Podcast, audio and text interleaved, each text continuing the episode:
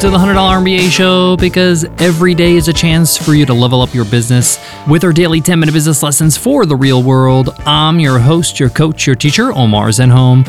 I'm also the co founder of the $100 MBA, a complete business training and community online over at 100MBA.net. And in today's lesson, you will learn what your marketing focus should be in December. For many, businesses, online and offline, December can be a slow month because of the holidays, especially if you're in the B2B world serving other businesses. If you're in retail where you're selling gifts to people for the holidays, that's a different story. But if you're in a slow time right now, which is the truth for many businesses, then spending money on paid marketing like Facebook ads may not be the best use of your resources during a slow month. So, what should you focus on?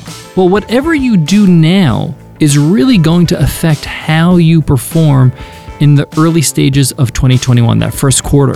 So, we're going to make some significant investments to make sure we have more traffic, more leads in our business in the first quarter of next year. How? Well, that's what today's episode is all about. So, let's get into it. Let's get down to business.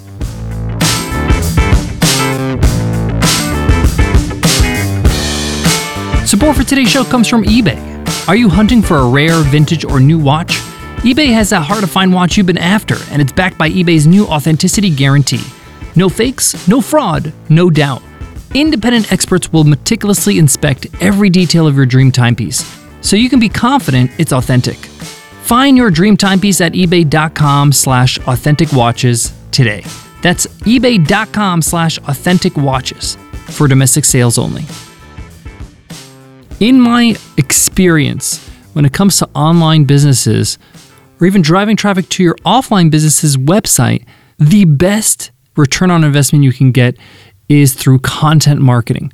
Is providing great content to your audience to attract that audience, to turn them into leads and into sales eventually. So this means first and foremost your blog because your blog is a great way for you to gain organic traffic via search engine optimization. This could be your podcast. It could be uh, a YouTube channel that you're working on. The point here is, is that your content marketing is super important when it comes to attracting the perfect leads, the perfect people that fit your product, that fit your service. And we're going to use December to focus on improving it. So, the first thing we're going to do is we're going to audit and then we're going to improve. In this month, you're going to take the time to take a look at which blog posts on your site are really converting, which ones are getting the most traffic, which ones are leading to opt ins and people to give their name and email address in your email forms, and which ones are not. You might find that your blog really performs off five blog posts, and the rest really don't really move the needle. If that's the case, which is the case for many businesses, we're going to use that data, we're going to use that information. First thing we're going to do is we're going to study and find out what makes these five blog posts are different. Are they longer? Are they more detailed? Do they have multimedia? What are the topics? What are the pain points? The reason why we want to know what they have in common, why are they similar, what is different about them versus the ones that are not performing, is because we want to double and triple down on those types of posts. We want to plan our posts for the next year and even maybe publish a new post this month that will do the same things that is going to work. A lot of us, we don't analyze what works so we can continue to do it, so we can triple down on it. So let's do that, okay?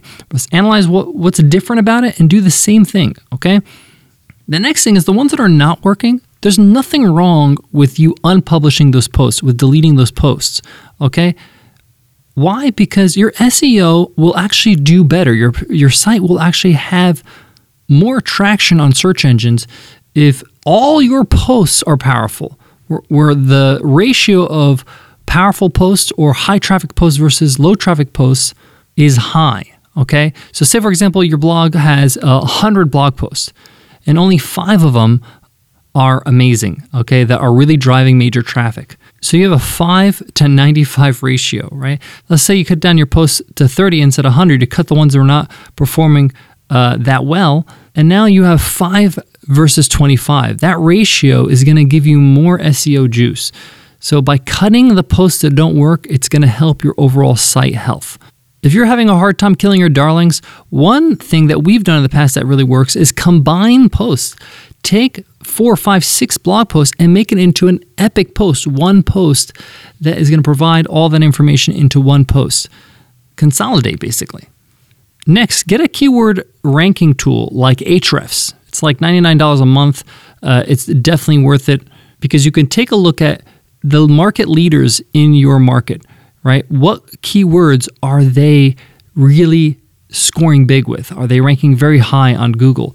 So that way you can be competitive, find out what those keywords are, and write blog posts about it because obviously they're getting a lot of traffic because people are searching for those keywords.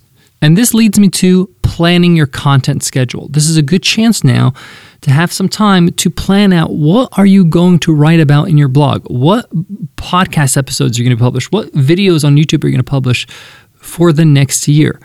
Even if it means publishing one blog post or video a month, what are those 12 topics? Let's do the homework now so we can just execute come 2021. The audit alone and uh, consolidating your post and really focusing on what works will boost your content marketing strategy and your SEO in a big way. Trust me, I've done it several times and it works. And you have to keep doing this. It's not a once and done thing. We're due for another audit, so we're going to be doing this soon. Can you enrich your current blog posts with more multimedia? Google has stated that blog posts that have more multimedia, images, GIFs, animations, video. This is an easy thing you can do. Go to unsplash.com, go to giphy.com, and go ahead and take some time and populate your post with some multimedia. Take a look at your SEO. If you're on WordPress, you should be using Yoast. Yoast is a great plugin for you to be able to optimize for your keywords by putting the metadata, making sure your SEO is actually working.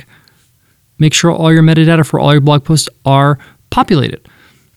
Let's talk about your leads and your opt ins and what's called your content upgrades or your freemiums, right?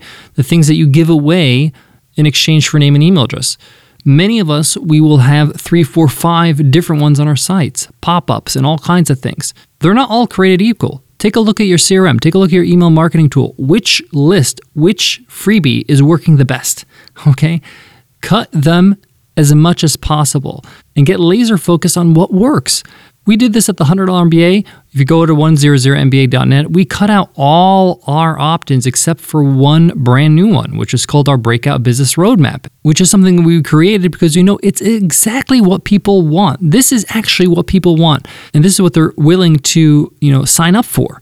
A step-by-step guide on what are the things they need to do and in what order to build a great business. And everywhere on our site, we're going to be referring to this opt in, one call to action. We experimented for a bit and realized that a lot of these opt ins are confusing.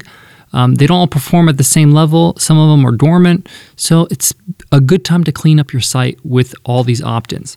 Content marketing and email marketing go hand in hand. So, a quick tip go ahead and check out your email marketing list and see how healthy it is. What are your open rates? What are your click rates? All these things.